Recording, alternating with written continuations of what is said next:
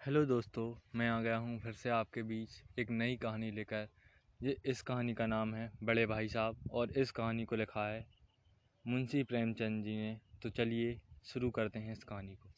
मेरे भाई साहब मुझसे पाँच साल बड़े थे, लेकिन मुझसे सिर्फ़ तीन क्लास आगे थे। उन्होंने भी उसी उम्र में पढ़ना शुरू किया था जब मैंने शुरू किया था, लेकिन पढ़ाई के मामले में वह जल्दबाजी से काम लेना पसंद नहीं करते थे। इसकी बुनियाद इतनी मज़बूत डालना चाहते थे कि जिस पर एक आलीशान महल बन सके।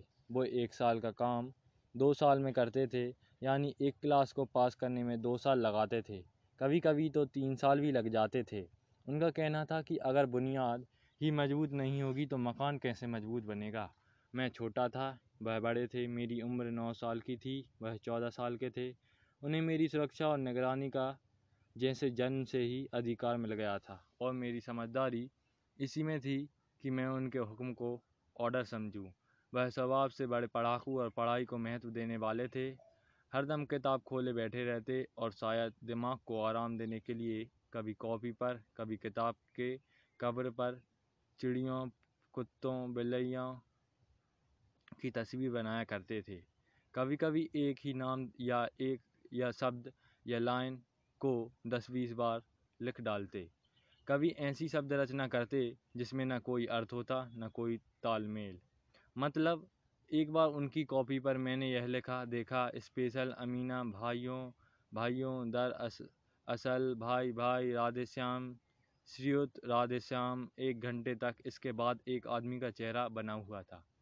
मैंने कोशिश की कि इस पहेली का कोई मतलब निकालूं लेकिन फेल हो गया और उनसे पूछने की हिम्मत थी, थी नहीं। वह नाइन्थ क्लास में थे, मैं पाँचवीं में। उनके शब्दों का मतलब जानना या उनकी रचनाओं को समझना उसके बस की बात नहीं थी।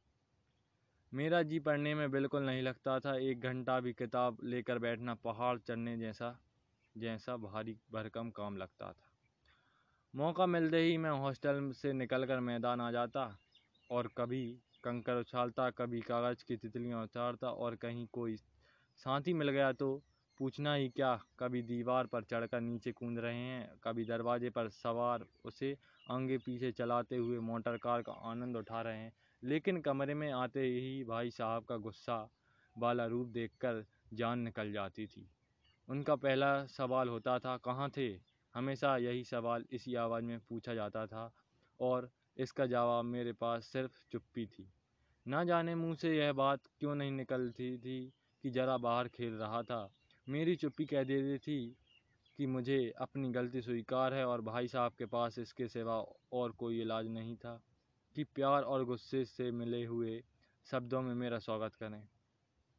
इस तरह अंग्रेज़ी पढ़ोगे तो ज़िंदगी भर पढ़ते रहोगे और एक शब्द ही नहीं आएगा। अंग्रेज़ी पढ़ना कोई हँसी खेल नहीं है कि जो चाहे पढ़ ले नहीं, ऐसा तो हो, ऐसा तो हर एरा गैरा नत्थु खेरा सभी अंग्रेज़ी की पंडित हो जाते। यहाँ रात दिन आँखें फोड़नी पड़ती हैं और खून जलाना पड़ता है। तब कहीं यह विद्या आती है और आती ही क्या है? हाँ कहने को आ जाती है बड़े बड़े ज्ञानी भी शुद्ध अंग्रेज़ी नहीं लिख सकते। बोलना तो दूर की बात है और मैं कहता हूँ, तुम कितने बेवकूफ़ हो कि मुझे देखकर भी सबक नहीं सीखते। मैं कितनी मेहनत करता हूँ, तुम खुद अपनी आँखों से देखते हो। अगर नहीं देखते जो यह तुम्हारी आँखों का कसूर, तुम्हारी बुद्धि का कसूर है, इतने मेले तमाशे होते हैं। मुझे तुमने कभी देखने जाते, मुझे तुमने कभी देखने जाते देखा है? रोज़ ही क्रिकेट और हॉकी मैच होते हैं। मैं तो उसके पास भी नहीं फटकता। हमेशा पढ़ता रहता हूँ, उस पर भी एक एक क्लास में दो दो तीन तीन साल पढ़ता रहता हूँ। फिर तुम कैसे उम्मीद करते हो कि तुम यूँ ही खेल कूद में वक्त गवार? पास हो जाओगे। मुझे तो तीन साल ही लगते हैं। मुझे तो दो तीन साल ही लगते हैं। तुम उम्र भर ही क्लास में पढ़े रहो, सड़ते रहोगे। अगर तुमसे इस तरह उम्र गंवाना है तो ठीक है। घर चले जाओ और मज़े से गुल्ली, गिल्ली डंडा खेलो। पिताजी की मेहनत की कमाई क्यों बर्बाद करते हो? मैं यहाँ डांट फटकार कर सुनाकर आँसू बहाना, बहाने लगता। मेरे पास जवाब ही क्या था? गलती तो मैंने की थी, लेकिन डांट सुनने किस, किसे अच्छा लगता है? भाई साहब, भाषण देने की कला में माहिर थे। ऐसी ऐसी चुभने वाली बातें कहते कि मेरे दिल के टुकड़े टुकड़े हो जाते और हिम्मत टूट जाती। इस तरह जी जान से मेहनत करने की शक्ति मुझमें नहीं थी और उस निराशा में ज़रा देर के लिए मैं सोचने लगता, क्यों ना घर चला जाऊँ? जो काम मेरे बस के बाहर है, उसमें हाथ डालकर क्यों अपनी ज़िंदगी ख़राब करूँ? मुझे अपना मूर्ख रहना मंजूर था, लेकिन उतनी मेहनत मुझे तो चक्कर आ जाता था। लेकिन घंटे दो घंटे बाद निराशा के बादल फट जाते और मैं इरादा करता कि आगे से खूब मन लगा कर पढ़ूँगा। उसके बाद मैं चटपट एक टाइम टेबल बना डालता, बिना पहले पहले से प्लान बनाए, बिना कोई स्कीम तैयार किए काम कैसे शुरू करूँ। टाइम टेबल में खेल कूद की नशा बिल्कुल उड़ जाता। सुबह सुबह उठना छः बजे मुँह, हाथ धो नाश्ता कर पढ़ने बैठ जाना छः से आठ तक इंग्लिश, आठ से नौ तक मैथ्स, नौ से साढ़े नौ तक हिस्ट्री, फिर खाना और स्कूल। साढ़े तीन बजे स्कूल से वापस आकर आधा घंटा आराम, चार के, चार से पाँच तक जियोग्राफी, पाँच से छः तक ग्रामर, आधा घंटा हॉस्टल के सामने टहलना, साढ़े छः से सात तक इंग्लिश कॉम्पोजिशन, फिर खाना खाकर आठ से नौ तक ट्रांसलेशन, नौ से दस तक हिंदी दस से ग्यारह तक दूसरे सब्जेक्ट, फिर आराम। मगर टाइम टेल बना लेना एक बात है, उस पर अमल करना दूसरी बात।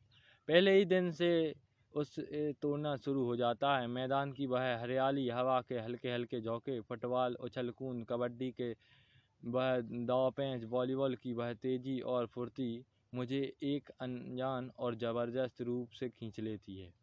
और वहाँ जाते ही मैं सब कुछ भूल जाता हूँ। वह जानलेवा टाइम टेबल वह आँख फोड़ पुस्तकें कुछ की याद नहीं रहता और फिर भाई साहब को ज्ञान देने का और डांट लगाने का मौका मिल जाता है। मैं उनके साय से भी भागता था, उनकी आँखों से दूर रहने की कोशिश करता था। कमरे में इस तरह दबे पाँव आते कि उन्हें खबर भी ना हो। उनकी नज़र मेरी और उठी और मेरी जान निकली। ऐसा लगता था जैसे सिर पर हमेशा एक तलवार लटक रही है, फिर भी जैसे मौत और मुसीबत के बीच में भी आदमी मोह और माया के बंधन में जकड़ा रहता है। मैं डांट और फटकार फटकार खाकर भी खेल कूद को छोड़ नहीं सकता था। फाइनल एग्ज़ाम हुआ, भाई साहब फेल हो गए। मैं पास हो गया और क्लास में फ़र्स्ट आया। अब मेरे और उनके बीच सिर्फ़ दो साल का फ़र्क रह गया था। जी मैं आया, भाई साहब से पूछ, पूछूँ, आपकी वह घोर तपस्या कहाँ गई? मुझे देखिए मज़े से खेलता भी रहा और क्लास में फ़र्स्ट भी आया। लेकिन वह इतने दुखी और उदास थे कि मुझे उनसे दिल से हमदर्दी हुई और उनके घाव पर नमक छिड़कने का विचार ही बहुत गलत लगने लगा। हाँ अब मुझे अपने ऊपर कुछ घमंड हुआ और आत्मसम्मान भी बढ़ा। भाई साहब का वह रोब मुझ पर नहीं रहा। मैं आज़ादी से खेल कूद में शामिल होने लगा। मेरा दिल मज़बूत था। अगर उन्हें फिर मेरी इंसल्ट की तो मैं साफ़ कह दूँगा, आपने अपना खून जलाकर कौन सा तीर मार लिया? मैं तो खेलता कूदते हुए भी क्लास में फ़र्स्ट आ गया। लेकिन जबान से यह हेंकड़ी जताने की हिम्मत ना होने पर भी मेरे रंग ढंग से साफ़ ज़ाहिर था कि भाई साहब का वह डर का आतंक अब मुझ पर नहीं था। भाई साहब ने इसे भांप लिया, उनकी बुद्धि बड़ी तेज़ थी और एक दिन जब मैं सुबह का सारा समय गिल्ली डंडा खेल कर खाने के समय लौटा तो भाई साहब ने मानो तलवार खींच ली और मुझ पर टूट पड़े। देखता हूँ इस साल पास हो गए और क्लास में फ़र्स्ट आ गए तो तुम्हारा दिमाग ख़राब हो गया? मगर भाई, भाईजान, घमंड तो बड़े बड़ों को बड़ों बड़ों का नहीं रहा तो तुम क्या चीज़ हो? तुमने हिस्ट्री में रावण का हाल तो पढ़ा ही होगा, उसके चरित्र से तुमने कौन सा सबक लिया? या बस यूँ ही पढ़ लिया, सिर्फ़ एग्ज़ाम पास कर लेना कोई बड़ी बात नहीं, असली चीज़ है, बुद्धि का विकास। जो कुछ पढ़ो, उसका मतलब समझो। रावण पूरी दुनिया का स्वामी था। ऐसे राजाओं को चक्रवर्ती कहते हैं। आजकल अंग्रेज़ी के राज्य बहुत बढ़ गए हैं, पर इन्हें चक्रवर्ती नहीं कह सकते। दुनिया में कई देश अंग्रेज़ी के राज को स्वीकार नहीं करते। वो बिल्कुल आज़ाद हैं। रावण चक्रवर्ती राजा था। दुनिया के सभी राजा उसे टैक्स देते थे। बड़े बड़े देवता उसकी गुलामी करते थे। आग और पानी के देवता भी उसके गुलाम थे। मगर उसका अंत क्या हुआ? घमंड ने उसका नाम निशान तक मिटा दिया।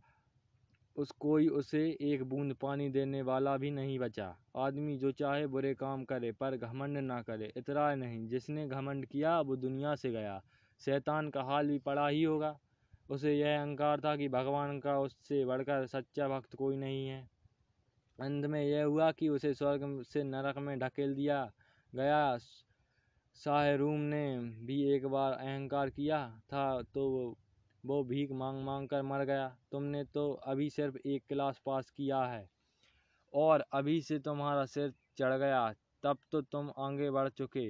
यह समझ लो कि तुम अपनी मेहनत से पास नहीं हुए, अंधे से, अंधे के हाथ बटेर लग गया, यानी बिना मेहनत किए तुमने ये सब पा लिया। मगर बटेर सिर्फ़ एक बार हाथ हाथ लगता लग सकती है। बार बार नहीं कभी कभी गिल्ली डंडे में भी तुक्का मारने से सही निशाना लग जाता है। उससे कोई अच्छा प्लेयर नहीं हो जाता। अच्छा प्लेयर वो है जिसका कोई निशाना खाली न जाए। मेरे फेल होने पर मत जाओ। मेरे अलास में, मेरे अलास में आओगे तो होश ठिकाने आ जाएँगे। जब एलजेब्रा और जियोमेट्री के लोहे के चने चबाने पड़ेंगे और अंग्रेज़ी की हिस्ट्री पढ़ना पड़ेगा बादशाहों के नाम याद रखना आसान नहीं। आठ आठ हेनरी ही गुजरे हैं। कौन सा? कांड किस हेनरी के समय हुआ? क्या यह याद कर लेना आसान समझते हो? हेनरी सत सातवें की जगह हेनरी आठवां लिखा और सब नंबर गायब। सपाचट ज़ीरो भी नहीं मिलेगा। ज़ीरो भी। तुम हो किस ख्याल में? एक दर्जन तो जेम्स हैं। दर्जनों बिलियन चार्ल्स। दिमाग चक्कर खाने लगता है। अभागों के नाम भी नहीं होते थे। एक ही नाम के पीछे दो सात चौदह पंद्रह लगा लगाते चले गए। मुझसे पूछते तो दस लाख नाम बता देता और ज्योमेट्री का तो बस भगवान ही मालिक है। आ, आ बा जा की जगह आ जा बा लिख दिया और सारे नंबर फट गए। कोई इन निर्दयी लोगों से नहीं पूछता कि आखिर आ बा जा और आ जा बा में क्या फ़र्क है? और बेकार की बात के लिए क्यों स्टूडेंट का खून चूसते हैं? दाल चावल रोटी खाई या चावल दाल रोटी खाई? इसमें क्या रखा है? मगर इन टीचर लोगों को क्या परवाह? वह तो वही देखते हैं जो बुक में लिखा है। चाहते हैं कि लड़के एक एक, एक शब्द रट डालें और इसी रटने का नाम एजुकेशन रख दिया। है आखिर इन बे सिर पैर की बातों को पढ़ने से क्या फ़ायदा? इस लाइन पर वह परपेंडिकुलर गिरा दो तो बेस परपेंडिकुलर से डबल होगा। पूछिए, इसका क्या मकसद है? डबल नहीं, चार गुना हो जाए या आधा ही रहे, मेरी बला से। लेकिन एग्ज़ाम में पास होना है तो यह सब खुरपात याद करनी पड़ेगी। क्या क्या दिया? समय की पन कैटुलिटी एक पर एक ऐसे लिखो, जो चारों पन्नों से कम ना हो। अब कॉपी सामने खोलें, पेन हाथ में लिए, उसके नाम कोई को रोइए कौन नहीं जानता कि समय की पाबंदी बहुत अच्छी बात है। इससे आदमी के जीवन में कंट्रोल आ जाता है, लोग उसे पसंद करने लगते हैं और उसके बिज़नेस में उन्नति होती है। लेकिन इस जरा सी बात पर चार पन्ने कैसे लिखें? जो बात एक लाइन में कही जा सके, उसे चार पन्ने में लिखने की क्या ज़रूरत? मैं तो इसे बेवकूफ़ी समझता हूँ। यह तो समय की बचत नहीं, बल्कि उसका गलत इस्तेमाल करना ही बेकार। में किसी बात को ठूंस दिया। हम चाहते हैं आदमी को जो कुछ कहना हो फटाफट कह दे और बात ख़त्म करे। मगर नहीं, आपको चार पन्ने काले इंक से रंगने पड़ेंगे। चाहे जैसे भी लिखिए और पन्ने भी पूरे फुल इसके पेपर के। यह स्टूडेंट पर अत्याचार नहीं तो और क्या है? अनर्थ तो यह है कि कहा जाता है, शॉर्ट में लिखो। समय की पाबंदी पर शॉर्ट में एक ऐसे लिखो। जो चार पन्ने से कम का ना हो। वह भाई शॉर्ट मतलब चार पन्ने हुए, नहीं तो शायद सौ दो, सौ पन्ने, सौ दो सौ पन्ने लिखवाते। मतलब तेज भी दौड़िए और धीरे धीरे भी। हे ना। है ना ये उल्टी बात या नहीं? बच्चे भी इतनी सी बात समझ सकते हैं, लेकिन इन टीचरों को इतनी अकल भी नहीं। उस पर कहते हैं कि, हम टीचर हैं, मेरे क्लास में आओगे लाल, लाला तो ये सारे पापड़ बेलने पड़ेंगे और तब आटे दाल का भाव मालूम होगा। इस क्लास में फ़र्स्ट आ गए हो तो ज़मीन पर पाँव नहीं रख रहे हो, इसलिए मेरा कहना मानो भले ही मैं लाख बार फेल हो गया हूँ, लेकिन तुमसे बड़ा हूँ। दुनिया का मुझे तुमसे ज़्यादा एक्सपीरियंस है। जो कुछ कहता हूँ उसे गांठ बाँध लो, नहीं तो पछताओगे। स्कूल का समय हो रहा था, भगवान जाने। यह उपदेश माला कब समाप्त होगी? खाना आज मुझे विश्वास सा लग रहा था, जब पास होने पर यह अपमान हो रहा है तो फेल हो जाने पर शायद तो जान ही ले लेंगे। भाई साहब ने अपने क्लास की पढ़ाई की, जो भयंकर तस्वीर खींची थी, उसने मुझे डरा दिया। मैं कैसे स्कूल छोड़कर घर नहीं भागा, यही ताज्जुब होता है, लेकिन इतने अपमान पर भी किताबों में मेरी अरुचि जैसी की तैसी बनी रही। मैं खेल कूद का कोई मौका हाथ से नहीं जाने देता था, पढ़ता भी था। मगर बहुत कम। बस इतना कि रोज़ का टास्क पूरा हो जाए और क्लास में जली न होने पड़े। मेरा अपने ऊपर जो विश्वास पैदा हुआ था, वह फिर गायब हो गया और फिर मैं चारों के चारों के जैसा जीवन कटने लगा। और फिर मेरा चोरों के जैसे जीवन कटने लगा। फिर फाइनल एग्ज़ाम हुआ और कुछ ऐसा संयोग हुआ कि मैं फिर पास हो गया। और भाई साहब फिर फेल हो गए। मैंने बहुत मेहनत नहीं की, पर न जाने कैसे क्लास में फ़र्स्ट आ गया। मुझे खुद आश्चर्य हुआ। भाई साहब ने तो जी तोड़ मेहनत की थी। कोर्स का एक एक शब्द चाट गए थे। इधर दस बजे रात तक, सुबह चार बजे तक छः से साढ़े नौ तक स्कूल जाने के पहले चेहरे से चमक खत्म हो गई थी, मगर बेचारे फेल हो गए। मुझे उन पर दया आ रही थी। रिज़ल्ट सुनाया गया तो वह रो पड़े और मैं भी रोने लगा। अपने पास होने की खुशी आदि हो गई थी। मैं भी तो फेल हो गया था तो भाई साहब को इतना दुख नहीं होता, लेकिन किस्मत होता, मैं मैं भी फेल हो गया होता तो भाई साहब को इतना दुख नहीं होता। लेकिन किस्मत की बात कौन टाले? मेरे और भाई साहब के बीच में अब सिर्फ़ एक क्लास का फ़र्क रह गया था।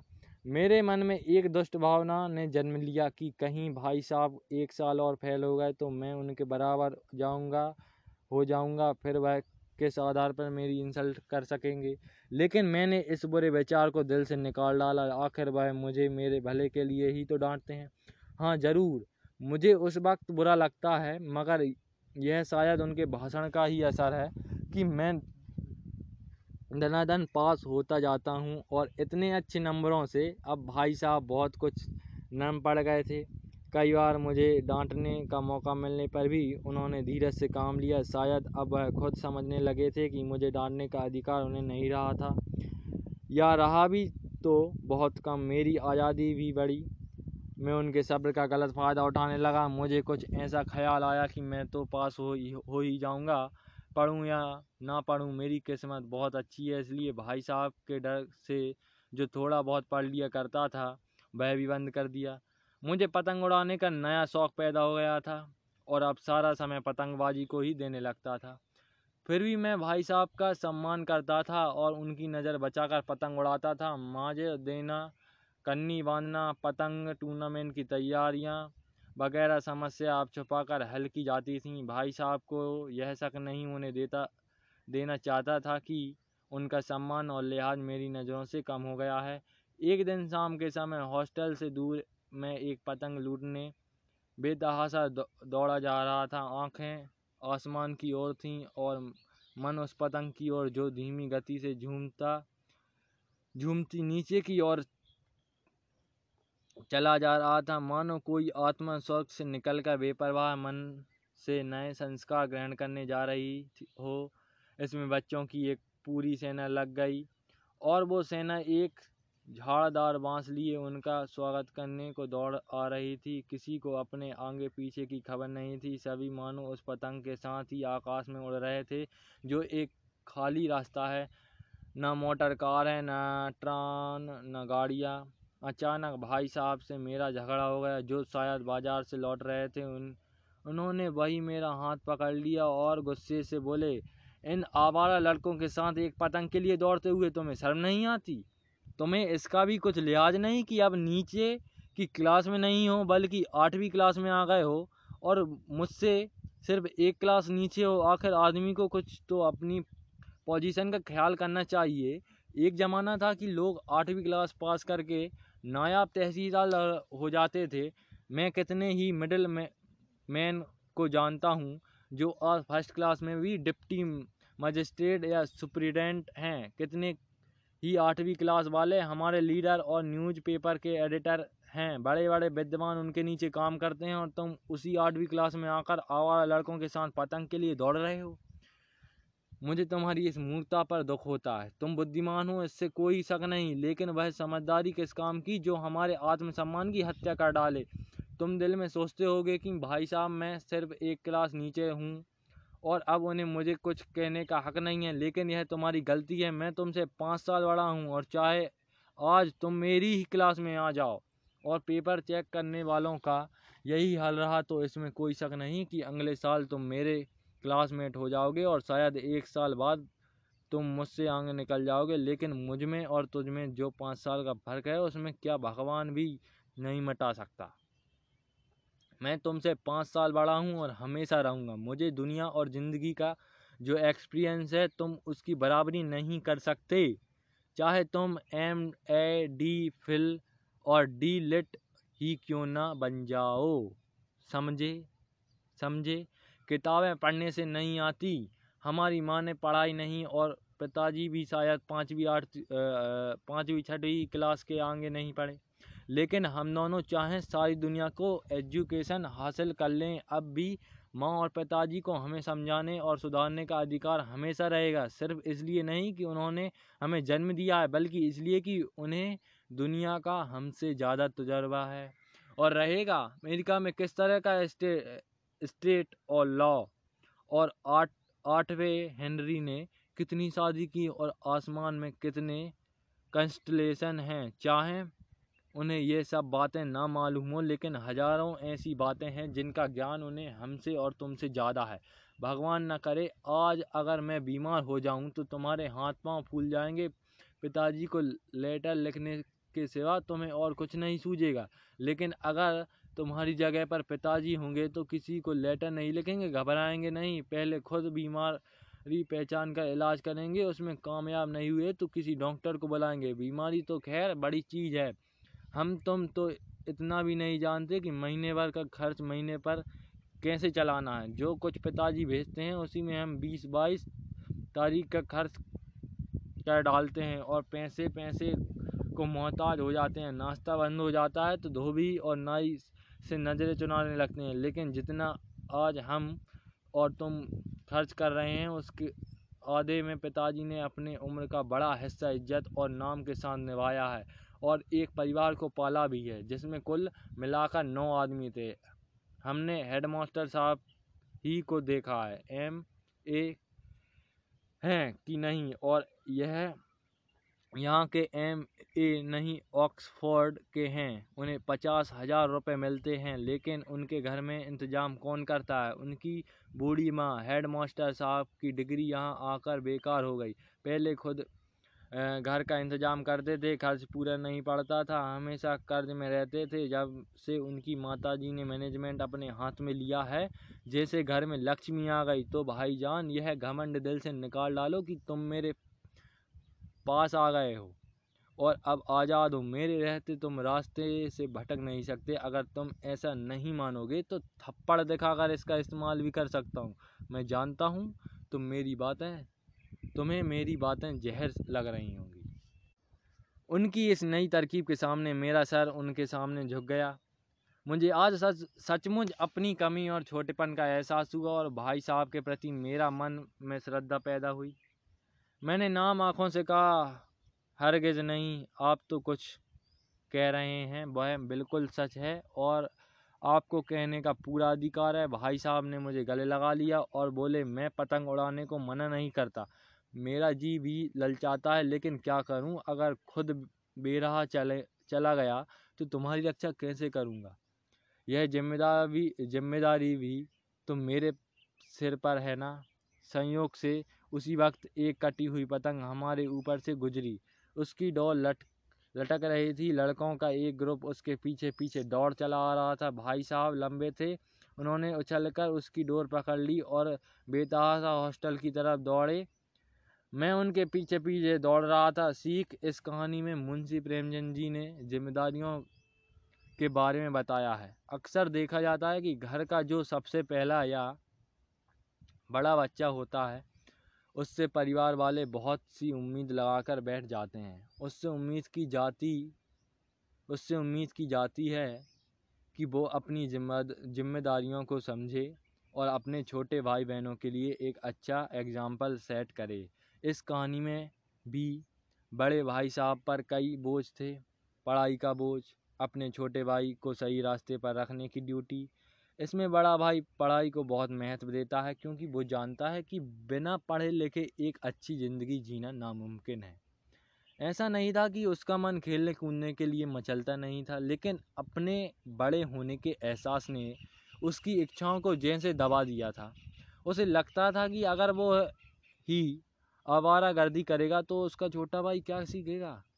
भले ही छोटा भाई पढ़ने में होशियार था, लेकिन बड़े भाई की बातों से उसकी समझ और गहराई का पता चलता है।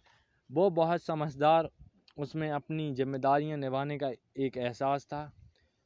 उसे कभी अपने छोटे भाई से जलन नहीं हुई। हम अक्सर ये समझने में चूक जाते हैं कि हमारे बड़ों की डांट में हमारी भी ही भलाई छुपी होती है। उनकी डांट फटकार हमें बुरी ज़रूर लगती है, लेकिन उसमें ज़िंदगी की कड़वी सच्चाई छुपी होती है। जिसे हम देख नहीं पाते हैं, उन्हें ज़िंदगी का ज़्यादा एक्सपीरियंस होता है। इसलिए हमें उनकी बातों पर ध्यान देना चाहिए। नहीं तो समय निकलने के बाद पछताने के अलावा हम कुछ भी नहीं कर पाएँगे। इसके साथ साथ, इसके साथ साथ हम सभी में अपनी अपनी जिम्मेदारियों का एहसास होना चाहिए और इससे बचने के बजाय उसे दिल से निभाना चाहिए। जैसे बड़े भाई साहब निभा रहे थे परिवार वालों को भी ये समझना होगा कि घर का बड़ा बच्चा है तो क्या हुआ? आखिर वो भी तो बच्चा ही है। उसके भी अपने अरमान और इच्छाएँ हैं तो उस पर बेकार का बोझ डालकर उसे क्यों दबाया जाए? तो दोस्तों, आपको ये कहानी कैसी लगे? हमें प्ले देकर ज़रूर बताएँ। जय हिंद।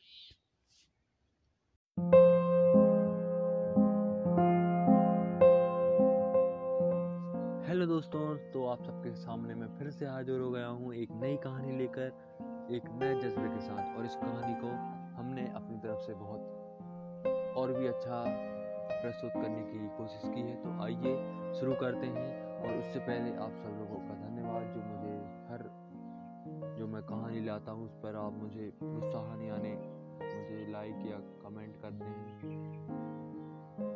तो आइए स्टार्ट करते हैं। और इस कहानी को लिखा है श्री मुंशी प्रेमचंद जी ने। तो आइए शुरू करते हैं। लैला।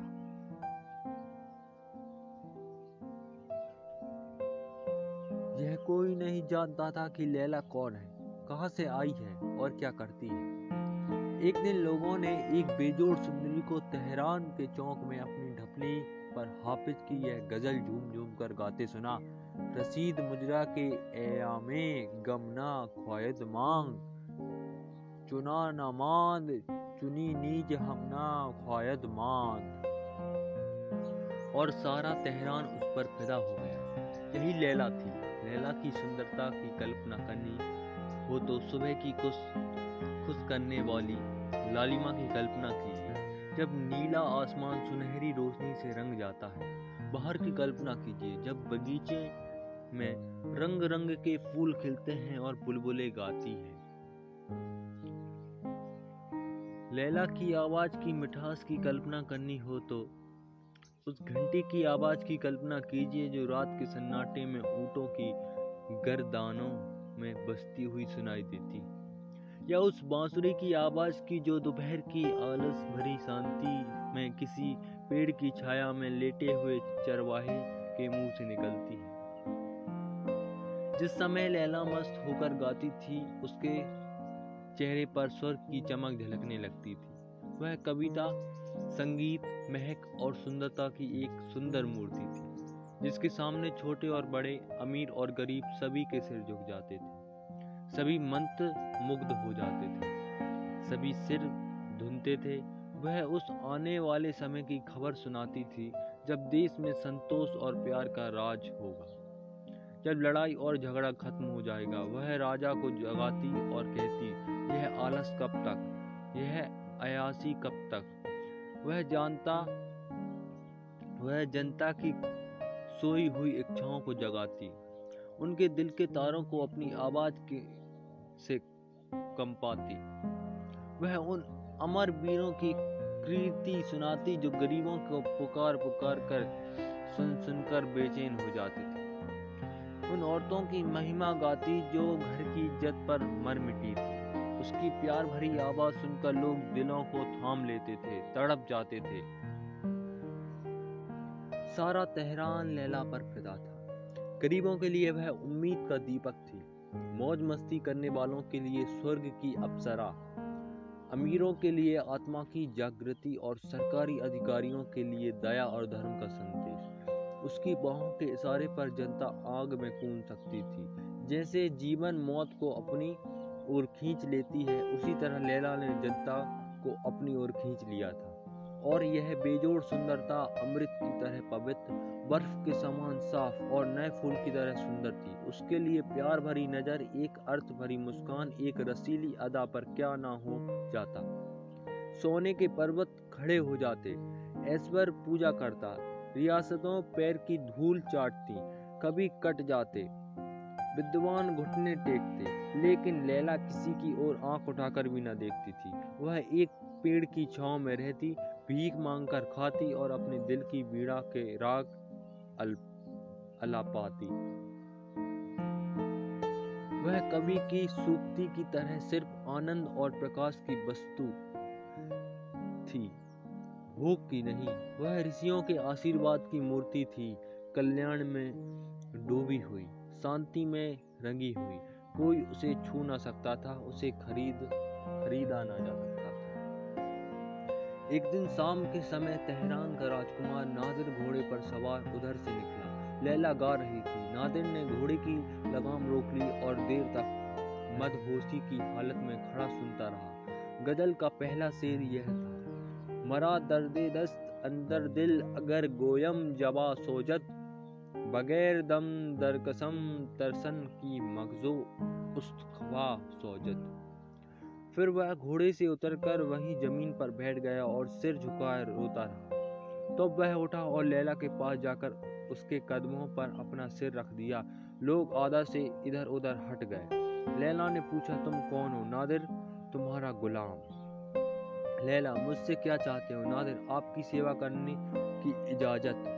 मेरे झोपड़े को अपने कदमों से रोशन कीजिए। लैला, यह मेरी आदत नहीं। राजकुमार फिर वहीं बैठ गया और लैला फिर गाने लगी, लेकिन गला थरकराने लगे। मानो बीणा का कोई तार टूट गया हो। उसने नादिर की ओर दर्द भरी नज़रों से देखकर कहा, तुम यहाँ मत बैठो।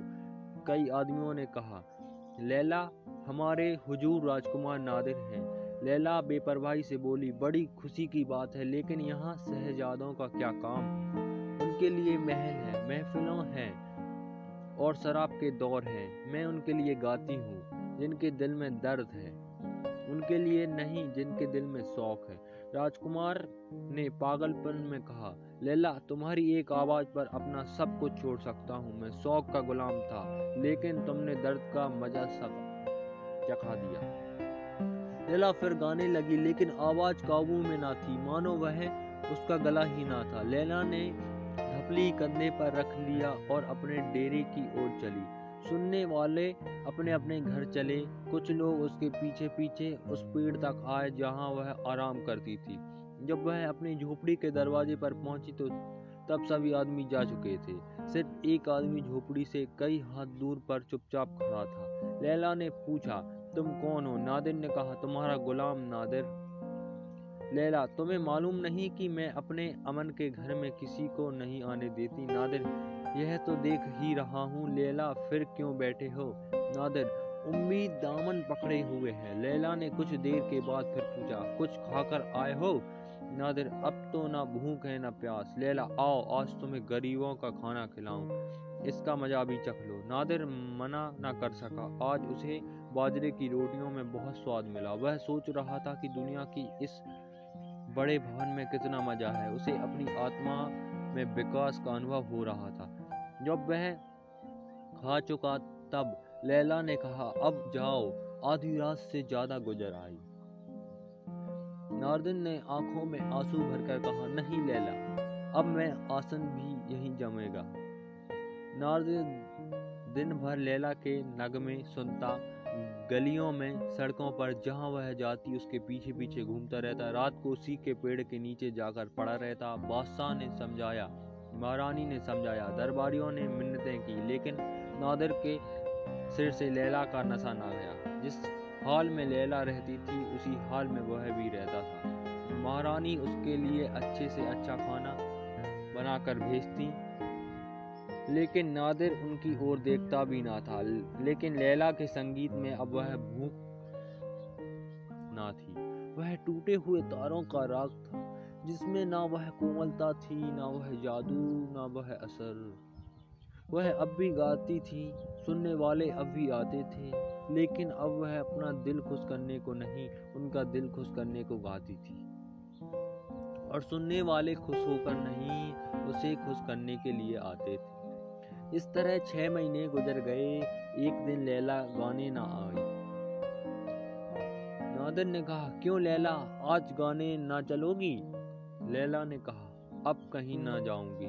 सच कहना, तुम्हें अब भी मेरे गाने में पहले का सा मज़ा आता है? नादिर बोला हाँ पहले से कहीं ज़्यादा। लैला, लेकिन और लोग तो अब नहीं पसंद करते। नादिर हाँ मुझे इस बात की हैरानी है। लैला, हैरानी की बात नहीं। पहले मेरा दिल खुला हुआ था। उसमें सबके लिए जगह थी। वह सबके दिलों में पहुँचती थी। उसका दरवाज़ा बंद कर दिया है, अब वहाँ सिर्फ़ तुम हो। इसलिए उसकी आवाज़ तुम ही को पसंद आती है। यह दिल अब तुम्हारे सिवा और किसी के काम का ना, नहीं रहा। चलो, आज तक तुम मेरे गुलाम थे, आज से मैं तुम्हारी दासी चलो, मैं तुम्हारे पीछे पीछे चलूँगी। आज से तुम मेरे मालिक हो। थोड़ी सी आग लेकर इस झोपड़े में लगा दो। इस ढप्पी को उसी में जला दूँगी घर घर खुशी मनाई जा रही थी। आज राजकुमार नादिर ने लैला से शादी कर ली थी। बहुत दिनों के बाद उसके दिल की मुराद पूरी हुई थी। सारा तेहरान राजकुमार पर जान देता था और उसकी खुशी में शामिल था। बादशाह ने तो अपनी तरफ़ से ऐलान करवा दिया था कि इस शुभ मौके पर पैसे और समय की बर्बादी ना की जाए। सिर्फ़ लोग मस्जिदों में जमा होकर खुदा से दुआएँ मांगे कि दूल्हा और दुल्हन की उम्र लंबी हो और बेसुख सुखी रहे। लेकिन अपने प्यारे राजकुमार की शादी में पैसा और पैसे से ज़्यादा कीमती समय का मुँह देखना किसी को मंजूर ना था। अमीरों ने महफिलें सजाई, चिराग जलाए, बाजे बजाए और गरीबों ने अपनी ढपलियाँ संभाली और सड़कों पर घूम घूम कर उछलते कूदते फिरे। शाम के समय शहर के सारे अमीर राजकुमार ने बधाई देने के लिए दीवाने खास दरबार में जमा हुए। राजकुमार इत्रों से महकता, रत्नों से चमकता और खुशी से खिलखिलाता हुआ आकर खड़ा हो गया। काजी ने कहा, हुजूर खुदा की दया हो। हज, हज़ारों आदमियों ने कहा, अमी, आमीन। शहर के बड़े घरों की औरतों भी लैला की मुबारकबाद देने आई। लैला बिल्कुल सादे कपड़े पहने थी। गहनों का कहीं नाम ना था। एक औरत ने कहा, आपका सुहाग सदा सलामत रहे। हज़ारों गलों से आवाज़ निकली, आमीन। कई साल गुजर गए। नादिर अब बादशाह था और लैला उसकी महारानी। ईरान का शासन इतने अच्छे रूप से कभी ना हुआ था। दोनों ही जनता का भला चाहते थे। दोनों ही उसे सुखी और संपन्न देखना चाहते थे। फिर प्यार ने वो सभी मुश्किलें दूर कर दी जिसके बारे में लैला को पहले शक था। नाजिर राज सत्ता का वकील था। लैला जनता सस्ता की थी, लेकिन व्यवहारिक रूप से उनमें कोई अंतर ना पड़ता था। कभी यह दब जाता, कभी वह हट जाती। उनकी शादीशुदा ज़िंदगी आदर्श थी। नादिर लैला को देखता था, लैला नादिर को। काम से फुर्सत मिलती तो दोनों बैठकर गाते बजाते, कभी नादिया की सैर करते, कभी किसी पेड़ के छांव में बैठे हुए, हाफिज की गजलें पढ़ते और झूमते ना लैला में अब उतनी सादगी थी, ना नादिर में अब उतना बनावटीपन था। नादिर का लैला पर हक था, जो साधारण बात थी। जहाँ बादशाहों की रनीवासों में बीबियों के मोहल्ले बसते थे, दर्जनों और कोड़ियों से उनकी गिनती होती थी। वहाँ लैला अकेली थी। उन महलों में अब दवा खाने मदरसे और किताबों से भरे कमरे थे, जहाँ रनीवास का सालाना खर्च करोड़ों तक पहुँचता था। वहाँ अब हज़ारों से आगे न बढ़ता था। बाकी रुपए जनता के फ़ायदे के कामों में खर्च कर दिए जाते थे। यह सारी चीज़ें लैला ने की थी। बादशाह नादिर था, पर लगाम लैला के हाथों में थी। सब कुछ था, लेकिन जनता संतुष्ट ना थी। उसका असंतोष दिनों दिन बढ़ता जाता था। राज सत्तावादियों को डर था कि अगर यही हाल रहा तो बादशाहत के मिट जाने में शक नहीं। जमशेद का लगाया हुआ पेड़, जिसने हज़ारों साल सदियों से आंधी और तूफ़ान का मुकाबला किया, अब एक हसीना ने नाजुक पर कातिल हाथों जड़ से उखाड़ा जा रहा है। उधर जनता शताब्दियों को लैला से गिन, कितनी उम्मीदें थीं। सभी नाउमीदें साबित हो रही थीं। वे कहते अगर ईरान इस चाल से तरक्की के रास्ते पर चलेगा तो इससे पहले कि वह मंजिल पर पहुँचे कयामत आ जाएगी। दुनिया हवाई जहाज़ पर बैठी उड़ी जा रही है और हम अभी ठेलों पर बैठ बैठते भी डरते हैं कि कहीं इसकी हरकत से दुनिया में भूचाल ना आ जाए। दोनों दलों में आए दिन लड़ाई होती रहती थी। न नादिर के समझाने का असर अमीरों पर होता था, न लैला के समझाने का गरीबों पर। दरबारी नादिर के खून के प्यासे हो गए। जनता लैला की जानी दुश्मन। राज्य में तो यह अशांति फैली हुई थी। विद्रोह की आग दिलों में सुलग रही थी और राजभवन में प्यार का शांति में राज्य था। बादशाह और महारानी दोनों जनता के संतोष की कल्पना में मग्न थे। रात का समय था। नादिर और लैला बैठे हुए शतरंज की बाजी खेल रहे थे। कमरे में कोई सजावट ना थी, सिर्फ़ एक कालीन बिछी हुई थी। नादिर ने लैला का हाथ पकड़ कहा, बस, अब यह ज्यादती नहीं, तुम्हारी चाल हो चुकी। यह देखो, तुम्हारा एक प्यादा पिट गया। लैला अच्छा यह सह छह आपके सारे प्यादे रखे रह गए और बादशाह पर सह पड़ गई। इसी पर दावा था, नादिर, तुम्हें साथ हराने में जो मज़ा है वह जीतने में नहीं। लैला अच्छा तो मानो आप दिल खुश कर रहे हैं। सह बचाइए, नहीं तो दूसरी चाल मात होती है। नादिर अच्छा अब संभाल कर, संभल कर जाना। तुमने मेरे बादशाह की बेइज्जती की है। एक बार मेरी रानी उठी तो तुम्हारे प्यादे को सफाया कर देगी। लैला, बसंत की भी खबर है। यह सह छ लाइए, रानी, अब कहिए, अब की मैं ना मानूँगी। कह देती हूँ, आपको दो बार छोड़ दिया, अब की हरगिज ना छोड़ूँगी। नादिर जब तक मेरा घोड़ा है, बादशाह का कोई गम नहीं। लैला अच्छा ये छह, लाइए अपने घोड़े को। कहिए, अब तो मात हुई नादर। हाँ जाने मन, अब तो मात हो गई। जब मैं तुम्हारी अदाओं पर मर गया, तब मेरा बादशाह कब बच सकता था? लैला, बातें न बनाइए। चुपके से इस फरमान पर दस्तखत कर दीजिए जैसा आपने वादा किया था। यह कहकर लैला ने फरमान निकाला, जिस, जिसे उसने खुद अपने मोती के से अक्षरों में लिखा था। इसमें अन्न का टैक्स घटाकर आधा कर दिया गया था। लैला जनता को भूली ना थी। वह अभी भी उनकी भलाई में लगी रहती थी। नादर ने इस शर्त पर फरमान पर दस्तखत करने का वादा दिया था कि लैला उसे शतरंज में तीन बार मात कर दे। वह अच्छा खिलाड़ी था। इसे लैला जानती थी, पर यह शतरंज की बाजी ना थी, सिर्फ़ मज़ाक था। नादिन ने मुस्कुराते हुए फरमान पर हस्ताक्षर कर दिए। कलम के एक निशान से जनता की पाँच करोड़ सालाना टैक्स से आज़ादी हो गई। लैला का चेहरा गर्व से खिल गया। जो काम साला के आंदोलन से ना हो सकता था, वह प्यार भरी नज़रों से कुछ ही दिनों में पूरा हो गया। यह सोचकर वह फूली ना समाती थी कि जिस समय यह फरमान सरकारी अखबारों में छप जाएगा और लोग इसे देखेंगे, उस समय जनता को कितनी खुशी होगी। लोग मेरा यश गाएँगे और मुझे आशीर्वाद देंगे। नादिर प्यार में डूब कर उसके चेहरे की ओर देख रहा था और मानो उसका बस होता तो सुंदरता की इस मूर्ति को दिल में बैठा लेता। अचानक राजभवन के दरवाजे पर शोर मचने लगा। एक पल में मालूम हुआ कि जनता की टिड्डी दल हथियार लिए महल पर दरवाजे पर खड़ी दीवारों को तोड़ने की कोशिश कर रहा है। हर पल शोर बढ़ता जाता था और ऐसा शक होता था कि गुस्से से भरी जनता दरवाजे को तोड़कर अंदर घुस जाएगी। फिर ऐसा मालूम हुआ कि कुछ लोग सीढ़ियों, सीढ़ियाँ लगाकर दीवार पर चढ़ रहे हैं। लैला शर्म और गिलानी से सिर झुकाए खड़ी थी। उसके मुँह से एक शब्द भी न निकलता था। क्या यही वह जनता है जिनकी तकलीफों की कहानी कहते हुए उसकी आवाज़ पागल सी हो जाती थी।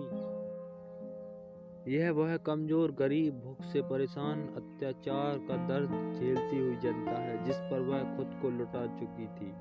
नादिर भी मौन खड़ा था, लेकिन शर्म से नहीं, गुस्से से उसका चेहरा तमतमाता उठा था। आँखों से चिंगारियाँ निकल रही थी, वो बार बार ओंठ चबाता और तलवार पर हाथ रखकर रह जाता था। वह बार बार लैला की ओर उदास नज़रों से देखता था। जरा से इशारे की देर थी उसका हुक्म पाते ही उसकी सेना इस विद्रोह दल को यो भगा देती जैसे आंधी पत्तों को उड़ा देती है पर लैला के आ, से आँखें न मिलती आखिर वह बेचैन होकर बोला लैला मैं रोज राज सेना को बुलाना चाहता हूँ क्या कहती हो? लैला ने बेचारगी भरी नज़रों से देखकर कहा, जरा ठहर जाइए। पहले इन लोगों से पूछिए कि चाहते क्या हैं? यह आदेश पाते ही नादिर छत पर चढ़ गया। लैला भी उसके पीछे पीछे ऊपर आ पहुँची। दोनों अब जनता के सामने आकर खड़े हो गए। मसलों के प्रकाश में लोगों ने इन दोनों को छत पर खड़े देखा। मानो आकाश से देवता उतर आए हों। हज़ारों गले से आवाज़ निकली, वह खड़ी है, वह खड़ी है। लैला भी, लैला वह खड़ी है। यह वह जनता थी जो लैला के मधुर संगीत पर मस्त हो जाया करती थी। नादिर ने ऊँची आवाज़ से विरुद्ध कहा, हे ईरान के बदनसीब जनता, तुमने शाही महल को क्यों घेर रखा है? क्यों बगावत का झंडा खड़ा किया है? क्या तुम्हें मेरा और अपने खुदा का बिल्कुल डर नहीं? क्या तुम नहीं जानते कि मैं अपनी आँखों के एक इशारे से तुम्हारा खात्मा कर सकता हूँ? मैं तुम्हें हुक्म देता हूँ कि एक पल के अंदर यहाँ से चले जाओ, वरना कलाम पाक की कसम है, मैं तुम्हारा खून की नदी बहा दूँगा। एक आदमी ने जो विद्रोह का नेता मालूम होता था, सामने आकर कहा, हम उस समय तक न जाएँगे जब तक शाही महल लैला से खाली ना हो जाएगा। नादिर ने बिगड़ कर कहा, ओ एहसान फरामोश, खुदा से डरो, तुम्हें अपनी महारानी की शान में ऐसी बदत मीजी बदतमीजी करते हुए शर्म नहीं आती। जब से लैला तुम्हारी महारानी हुई है उसने तुम्हारे साथ कितनी मेहरबानी की है, क्या उन्हें तुम बिल्कुल भूल गए? जालिमो, वह महारानी है, पर वही खाना खाती है जो तुम कुत्तों को खिला देते हो। वही कपड़े पहनती है जो तुम फकीरों को दे देते हो। आकार में देखो, तुम इस इसे अपने झोपड़े की तरह आराम और सजावट से खाली पाओगे। लैला तुम्हारी महारानी होकर भी फकीरों की ज़िंदगी जी रही है। तुम्हारी सेवा में हमेशा मस्त रहती है। तुम्हें उसके कदमों की धूल माथे पर लगानी चाहिए। आँखों का सुरमा बनाना चाहिए। ईरान की गद्दी पर कभी ऐसी गरीब पर जान देने वाली, उनके दर्द में शामिल होने वाली गरीबों पर अपने को कुर्बान करने वाली महारानी ने कदम नहीं रखे और उसकी शान में तुम ऐसी बेहुदा बातें करते हो। अफसोस, मुझे मालूम हो गया कि तुम गवार इंसानियत से खाली हो। तुम इसी काबिल हो कि तुम्हारे गर्दनों, गर्दने बिना धार वाली छुरी से काटी जाएँ, जो तुम्हें पैरों तले रोन रोंदा जाए। नादिर ने बात भी पूरी ना कर पाया था। कि विद्रोह ने एक आवाज़ से चिल्लाकर कहा, लैला लैला, हमारी दुश्मन है, हम उसे अपनी महारानी की सूरत में नहीं देखना चाहते। नादिर ने ज़ोर से चिल्लाकर कहा, जालमो, जरा खामोश हो जाओ। यह देखो, वह फरमान है जिस पर लैला ने अभी अभी मुझसे ज़बरदस्ती दस्तखत करवाए हैं कि आज से अनाज का टैक्स घटाकर आधा कर दिया गया है और तुम्हारे सिर से टैक्स का बोझ पाँच करोड़ कम हो गया है। हज़ारों आदमियों ने शोर मचाया। यह टैक्स बहुत पहले बिल्कुल माफ़ हो जाना चाहिए था। हम एक कौड़ी नहीं दे सकते। लैला लैला, हम उसे अपनी महारानी की सूरत में नहीं देख सकते। अब बादशाह गुस्से से कांपने लगा। लैला ने गीली नज़रों से कहा, अगर जनता की यही मर्ज़ी है कि मैं फिर ढपली बजा बजा कर गाती फिरूं तो मुझे कोई एतराज़ नहीं। मुझे यकीन है कि मैं अपने गानों से एक बार फिर इनके दिल में पर हुकूमत कर सकती हूँ। नादिर ने गुस्सा होकर कहा, लैला, मैं जनता के नखरों का गुलाम नहीं। इससे पहले कि तुम्हें खुद से खुद जुदा करूँ, तेहरान की गलियों खून से लाल हो जाएँगी। मैं इन बदमाशों को इनकी शरारत का मज़ा चखाता हूँ। नादिन ने मीनार पर चढ़कर खतरे का घंटा बजाया। सारे तेहरान में उसकी आवाज़ गूंज उठी, पर साई फौज का एक आदमी भी न, नज़र आया। नादिन ने दोबारा घंटा बजाया। आकाश उसकी झंकार से काँप गया। तारे काँप उठे, पर एक भी सैनिक न निकला। नादिर ने तब तीसरी बार घंटा बजाया, पर उसका भी जवाब सिर्फ़ एक हल्दी गूंज ने दिया। मानो किसी मरने वाले की आखिरी प्रार्थना के शब्द हों। नादिन ने माथा पीट लिया। समझ गया कि बुरे दिन आ गए। अब भी लैला को जनता की फरमाइश पर बलिदान करके वह अपनी गद्दी बचा सकता था, पर लैला उसे जान से प्यारी थी। उसने छत पर आकर लैला का हाथ पकड़ लिया और उसे लिए हुए दरवाजे से निकला। विद्रोह ने एक विजय आवाज़ के साथ उनका स्वागत किया, पर सबके सब किसी अनजान प्रेरणा के बस रास्ते से हट गए। दोनों चुपचाप तेहरान की गलियों में हुए चले जाते थे। चारों ओर अंधकार था, दुकानें बंद थी, बाजारों में सन्नाटा छाया हुआ था, कोई घर से बाहर न निकलता था। फकीरों ने भी मस्जिदों ले ली थी, पर इन दोनों लोगों के लिए कोई जगह न थी। नादिर की कमर में तलवार थी, लैला के हाथ में ढपली। यही उन्हें महान ऐश्वर्य के गायब होने की निशानी थी। पूरा साल गुजर गया, लैला और नादिर देश विदेश की खाक छानते फिरते थे। समरकंद और बुखारा, बगदाद और हलब काहिरा और अदन, ये सारे देश उन्होंने छान डाले। लैला की ढपली फिर जादू करने लगी। उसकी आवाज़ सुनते ही शहर में हलचल मच जाती। आदमियों को मेला लग जाता। आव भगत होने लगती। लेकिन ये दोनों यात्री कहीं एक दिन से ज़्यादा ना ठहरते ना किसी से कुछ मांगते, ना किसी के दरवाजे पर जाते। सिर्फ़ रूखा सूखा खाना खा लेते और कभी किसी पेड़ के नीचे, कभी पर्वत की गुफा में और कभी सड़क के किनारे रात काट देते। दुनिया के बुरे व्यवहार ने उन्हें ब्रक कर दिया था। उसके लालच से कोसों दूर भागते थे। उन्हें अनुभव हो गया था कि यहाँ जिसके लिए जान लुटा दो, वही अपना दुश्मन हो जाता है। जिसके साथ भलाई करो, वही बुराई करता है। यहाँ किसी से दिल न लगाना चाहिए। उनके पास बड़े बड़े अमीरों के निमंत्रण आते। उन्हें एक दिन अपना मेहमान बनाने के लिए लोग हज़ारों मिन्नतें करते, पर लैला किसी की ना सुनती। नादिर को अब तक कभी कभी बासात की सनक सवार हो जाती थी। वह चाहता था कि गुप्त रूप से ताकत इकट्ठा करके तेहरान पर चढ़ जाऊँ और बागियों को हराकर अखंड राज करूँ, पर लैला की उदासीनता देकर उसे किसी से मिलने जुलने की हिम्मत न होती। लैला उसकी जान थी, वह उसी किसानों पर चलता था। उधर ईरान में भी अराजकता फैली हुई थी। जन जन जन जन जनता से तंग आकर अमीरों ने भी फौजें जमा कर ली थी और दोनों दलों में आए दिनों संग्राम होता रहता। पूरा साल गुजर गया और खेत न तो देश में भयंकर अकाल पड़ा हुआ था। व्यापार मंदा था, खजाना खाली था। दिन जनता की ताकत घटती जाती थी और अमीरों का ज़ोर बढ़ता जाता था। आखिर यहाँ तक नौबत पहुँची कि जनता ने हथियार डाल दिया और अमीरों ने राजमहल पर अपना अधिकार जमा लिया। जनता के नेताओं को फांसी दे दी गई, कितने ही कैद कर लिए गए और जनसत्ता का अंत हो गया। ताकत वालों को अब नादिर की याद आई। यह बात अनुभव से साबित हो गई थी कि देश में जनता का राज लाने की काबिलियत की कमी है। सच के लिए सबूत की ज़रूरत ना थी। इस मौके पर राज सत्ता ही देश का भला कर सकती थी। यह भी मानी हुई बात थी कि लैला और नादिर को जन्मस से खास प्यार न होगा। वह सिंहासन पर बैठकर भी अमीरों के हाथ में कठपुतली बने रहेंगे और अमीरों को जनता पर मनमाने अत्याचार करने का मौका मिलेगा। इसलिए आपस में लोगों ने सलाह की थी और उनके मुखिया नादिर को मना लाने के लिए खाना हुए, रवाना हुए। शाम का समय था। लैला और नादिर दमिश में एक पेड़ के नीचे बैठे हुए थे। आकाश पर लालिमा छाई हुई थी और उससे मिली हुई पर्वत की काली रेखा ऐसी मालूम हो रही थी कि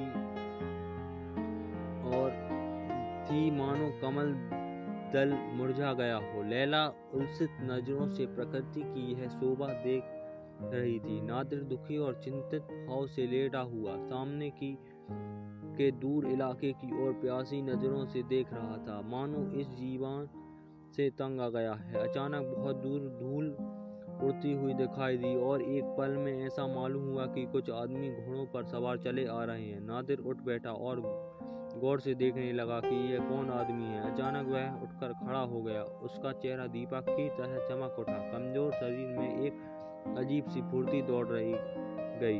वह उत्सुकता से बोला लैला, ये तो ईरान के आदमी हैं। कलाम पाक की कसम, ये ईरान के आदमी हैं। इनके लिबास से साफ़ ज़ाहिर हो रहा है। लैला ने भी उन यात्रियों की ओर देखा और संभाल कर बोली, अपनी तलवार संभाल लो, शायद उसकी ज़रूरत पड़े। नादिर नहीं लैला, ईरान के लोग इतने गिरे हुए नहीं कि अपने बादशाह पर तलवार उठाएँ। पहले मैं भी यही समझती थी। सवारों ने पास आकर घोड़े रोक लिए और उतरकर बड़ी इज़्ज़त से नादिर को सलाम किया। नादिर बहुत कोशिश करने पर भी अपने भावों को रोक न सका। दौड़कर उनके गले से लिपट गया। वह अब बादशाह ना था। ईरान का एक मुसाफिर था। बादशाहत मिट गई थी। यह ईरानियत रोम रोम में भरी हुई थी। वे तीनों आदमी इस समय ईरान के विधाता थे। इन्हें वह खूब पहचानता था। उनकी ईमानदारी की वह कई बार परीक्षा ले चुका था। उन्हें लाकर अपने साथ बैठाना चाहा, लेकिन वे ज़मीन पर बैठ, पर ही बैठे। उनकी नज़र में वह जगह उस समय सिंहासन था, जिस पर अपने मालिक के सामने वे कदम ना रख सकते थे। बातें होने लगी कि ईरान की हालत बहुत ख़राब थी। लूट मार का बाज़ार गर्म था, ना कोई व्यवस्था थी, न संभालने वाले लोग थे। अगर यही हालत रही तो शायद बहुत जल्द उसकी गर्दन में गुलामी का फंदा पड़ जाएगा। देश अब नादिर को ढूंढ रहा था, उसके सिवा कोई दूसरा उस डूबती हुई नाव को पार नहीं लगा सकता था। इसी उम्मीद से यह लोग उसके पास आए थे। नादिर ने विरक्त भाव से कहा, एक बार इज़्ज़त ली। क्या आपकी जान लेने की सोची है? मैं बड़े आराम से हूँ। आप मुझे तंग न करें। सरदारों ने विनती करना शुरू किया। हम हुजूर का साथ ना छोड़ेंगे। यहाँ अपनी गर्दनों पर छुरी फेर कर हुजूर के कदमों पर जान दे देंगे। जिन बादशाह बदमाशों ने आपको परेशान किया था, अब उनकी कहीं इंसान भी ना रहा। हम लोग उन्हें फिर कभी सिर न उठाने देंगे। सिर्फ़ हुजूर का सहारा चाहिए। नादिर ने बात काट कर कहा, साहबों, अगर आप मुझे इस इरादे से ईरान का बादशाह बनाना चाहते हैं तो माफ़ कीजिए। मैंने इस सफ़र में जनता की हालत को गौर से देखा है और इस नतीजे पर पहुँचा हूँ कि सभी देशों से उनकी हालात ख़राब है, बेरहम के काबिल है। ईरान में मुझे कभी ऐसे मौके ना मिले थे कि मैं जनता को अपने दरबारियों की आँखों से देखता था। मुझसे आप लोग यह उम्मीद ना रखें कि जनता को लूट कर आपकी जेबें भरूँगा। यह पाप अपने गले से नहीं ले सकता। मैं इंसाफ का तराजू बराबर रखूँगा और इसी शर्त पर ईरान चल सकता हूँ। लैला ने मुस्का कहा तुम जनता का कसूर माफ़ कर सकते हो, क्योंकि उसकी तुमसे कोई दुश्मनी ना थी। उसके दांत तो मुझ पर थे, मैं उससे कैसे माफ़ कर सकती हूँ? नादिन ने गंभीर भाव से कहा, लैला, मुझे यकीन नहीं आता कि तुम्हारे मुँह से ऐसी बातें सुन रहा हूँ। लोगों ने समझा, अभी भी उन्हें भड़काने की ज़रूरत ही क्या है? ईरान में चलकर देख, देखा जाएगा। दो चार जासूनों, जासूसों से जनता के नाम पर ऐसे दंगे करा देंगे कि इनके सारे ख्याल पलट जाएँगे। एक सरदार ने कहा, हुजूर, ये क्या फरमाते हैं? क्या हम इतने नादान हैं कि हुजूर को इंसाफ के रास्ते से हटाना चाहेंगे? इंसाफ की बादशाह की शान है और हमारी दिली इच्छा है कि आपका इंसाफ नौसरवा को भी शर्मंदा कर दे। हमारी मंशा सिर्फ़ यह थी कि आइंदा से हम जनता को कभी ऐसा मौका न देंगे कि वह हुजूर की शान से बद मीजी कर सके। हम अपनी जान हुजूर पर कुर्बान करने के लिए हज़ारों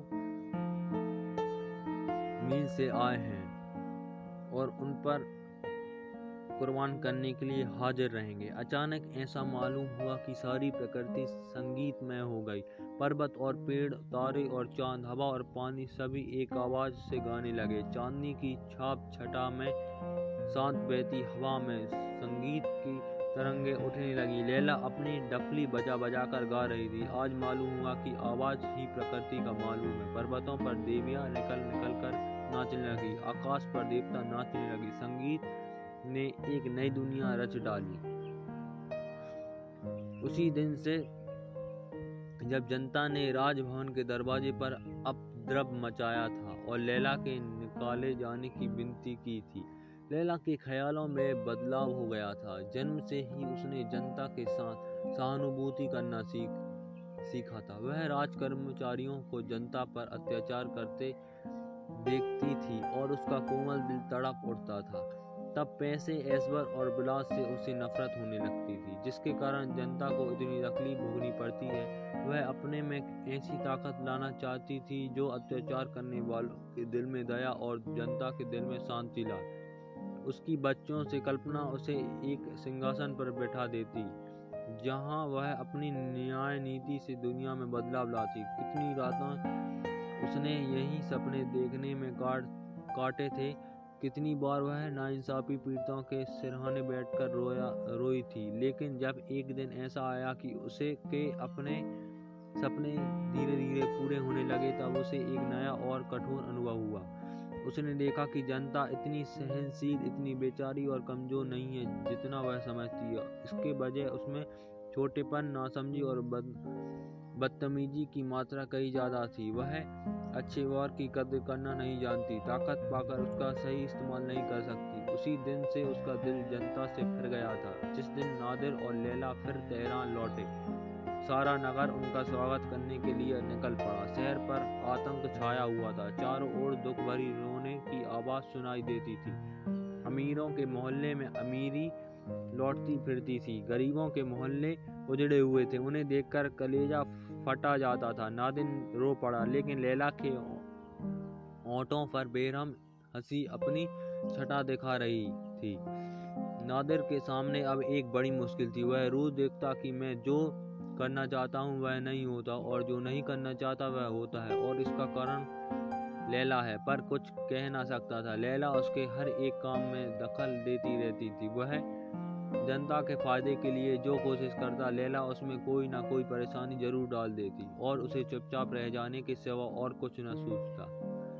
लैला के लिए उसने एक बार राज छोड़ दिया था। तब मुश्किल समय ने लैला की परीक्षा ली थी। इतने दिनों की मुसीबत में उसे लैला के चरित्र का जो अनुभव मिल गया था वह इतना मनोहर, इतना सरस था कि वह लैला में हो गया था। लैला की ही उस, उसका स्वर्ग थी। उसके प्यार में रत रहना ही उसकी परम अभिलाषा थी। इस लैला के लिए वह अब क्या कुछ ना कर सकता था। जनता की और साम्राज्य की उसके सामने क्या हस्ती थी? इस तरह तीन साल बीत गए, जनता की हालत दिन दिन बिगड़ती गई।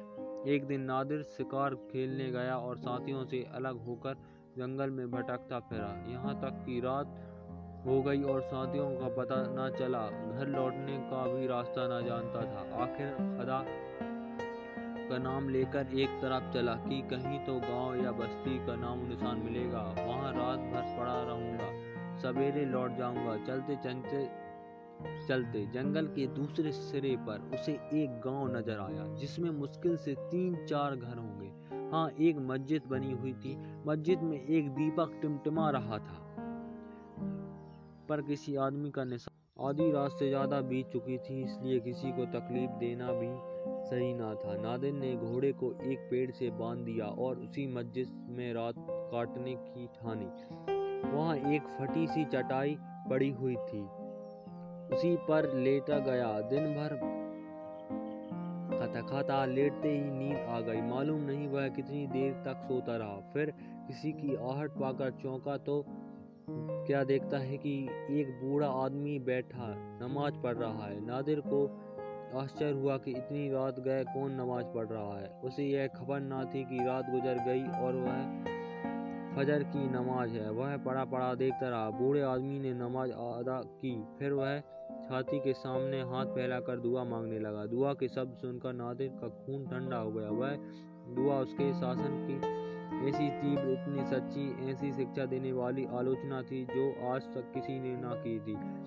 उसे अपने जीवन में अपनी बुराई सुनने का मौका मिला। वह यह तो जनता कि मेरा शासन आदर्श नहीं है, लेकिन उसने कभी यह कल्पना ना की थी कि तकलीफ़ सहन से इतनी बाहर हो गई है कि दुआ यह थी कि, हे खुदा, तू ही गरीबों का मददगार और बेसार, बेसारों का सहारा है। तू इस जालिम बादशाह के जुल्म देखता है और तेरा कह उस पर नहीं गिरता। यह बिन ईमान का काफिर, एक हसीन औरत की मोहब्बत में खुद को इतना भूल गया कि उन आँखों से देखता है।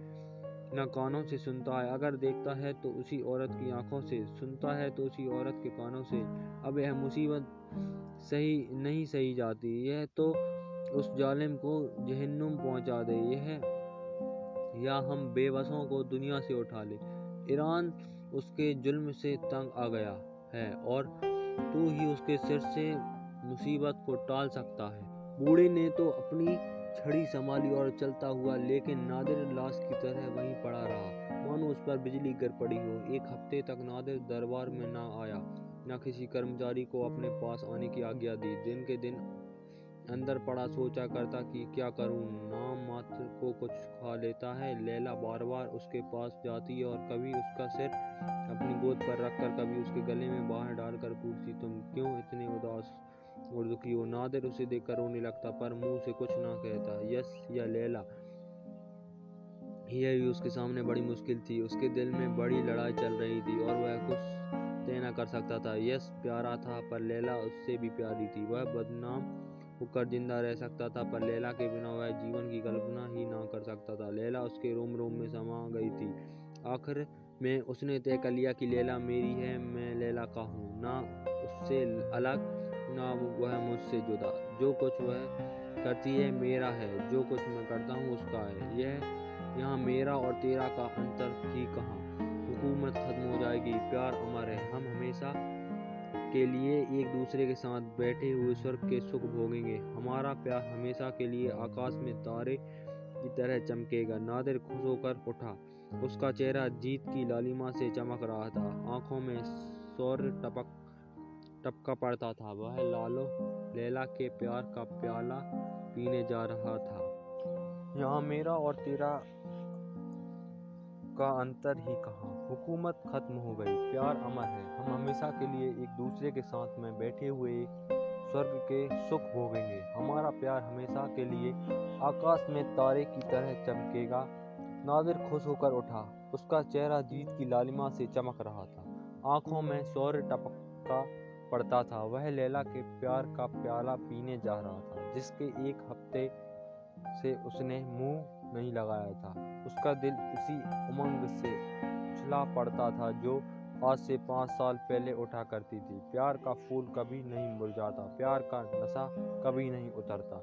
लेकिन लैला के कमरे के दरवाजे बंद थे और उसकी ढपली, जो दरवाजे पर रोज एक खूंटी से लटकी रहती थी, गायब थी। नादिर का कलेजा सन सा हो। गया दरवाजे बंद रहने का मतलब तो यह सकता है कि लैला बांग में होगी, लेकिन ढपली कहाँ गई?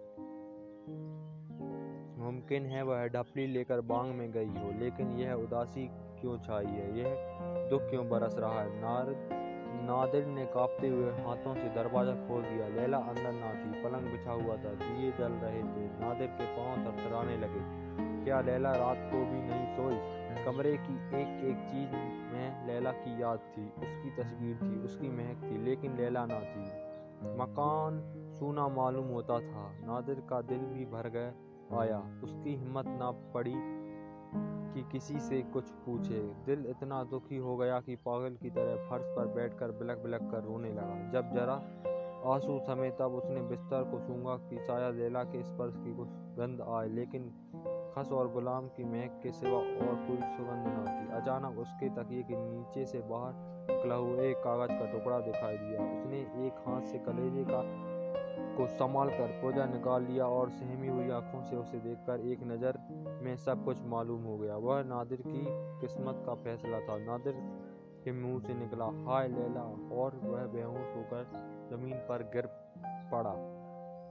लैला ने बुज़ुर्गों में लिखा लैला ने पुरजों में लिखा, माफ़ कीजिएगा, मेरा प्यारे नादिर, तुम्हारी लैला तुमसे जुदा होती है, हमेशा के लिए मेरी तलाश मत करना, तुम मेरा सुराग ना पाओगे, मैं तुम्हारी मोहब्बत की दासी थी, तुम्हारी बादशाहत की भूखी नहीं, आज एक हफ़्ते से देख रही हूँ, तुम्हारी नज़र फिरी हुई है, तुम मुझसे नहीं बोलते, मेरी तरफ़ आँख उठाकर नहीं देखते, मुझसे दुखी रहते हो, मैं किन किन और अरमानों से तुम्हारी पास जाती हूँ और कितनी मायूस होकर लौटती हूँ। इसका तुम अंदाज नहीं कर सकते। मैंने इस सज़ा के लायक कोई काम नहीं किया। मैंने जो कुछ किया, तुम्हारी भलाई के ख्याल से किया। एक हफ़्ता मुझे रोते गुजर गया। मुझे मालूम हो रहा कि अब मैं तुम्हारी नज़रों से गिर गई। तुम्हारे दिल से निकाल दी गई। आए, ये पाँच साल हमेशा याद रहेंगे, हमेशा तड़पाते रहेंगे। यही ढपली लेकर आई थी। वही लेकर जाती हूँ। पाँच साल मोहब्बत के मज़े उठाकर ज़िंदगी भर के लिए दुख का दाग लिए जाती हूँ। लैला मोहब्बत की दासी थी। जब मोहब्बत ना रही तब लैला कैसे रहती? विदा। तो दोस्तों आपको ये कहानी कैसी लगी? हमें प्लीज़ देकर ज़रूर बताएँ। और आपको आगे कैसी कहानी पढ़नी है तो हमको क्वेश्चन वर्ड में कमेंट में भेजकर ज़रूर लिखें। सो so, मिलते हैं अगली एक नई कहानी के साथ। आपका इस प्यार के लिए हमको धन्यवाद और मिलते हैं एक नई समझी के साथ, एक नई कहानी के साथ अगले एपिसोड में। जय हिंद।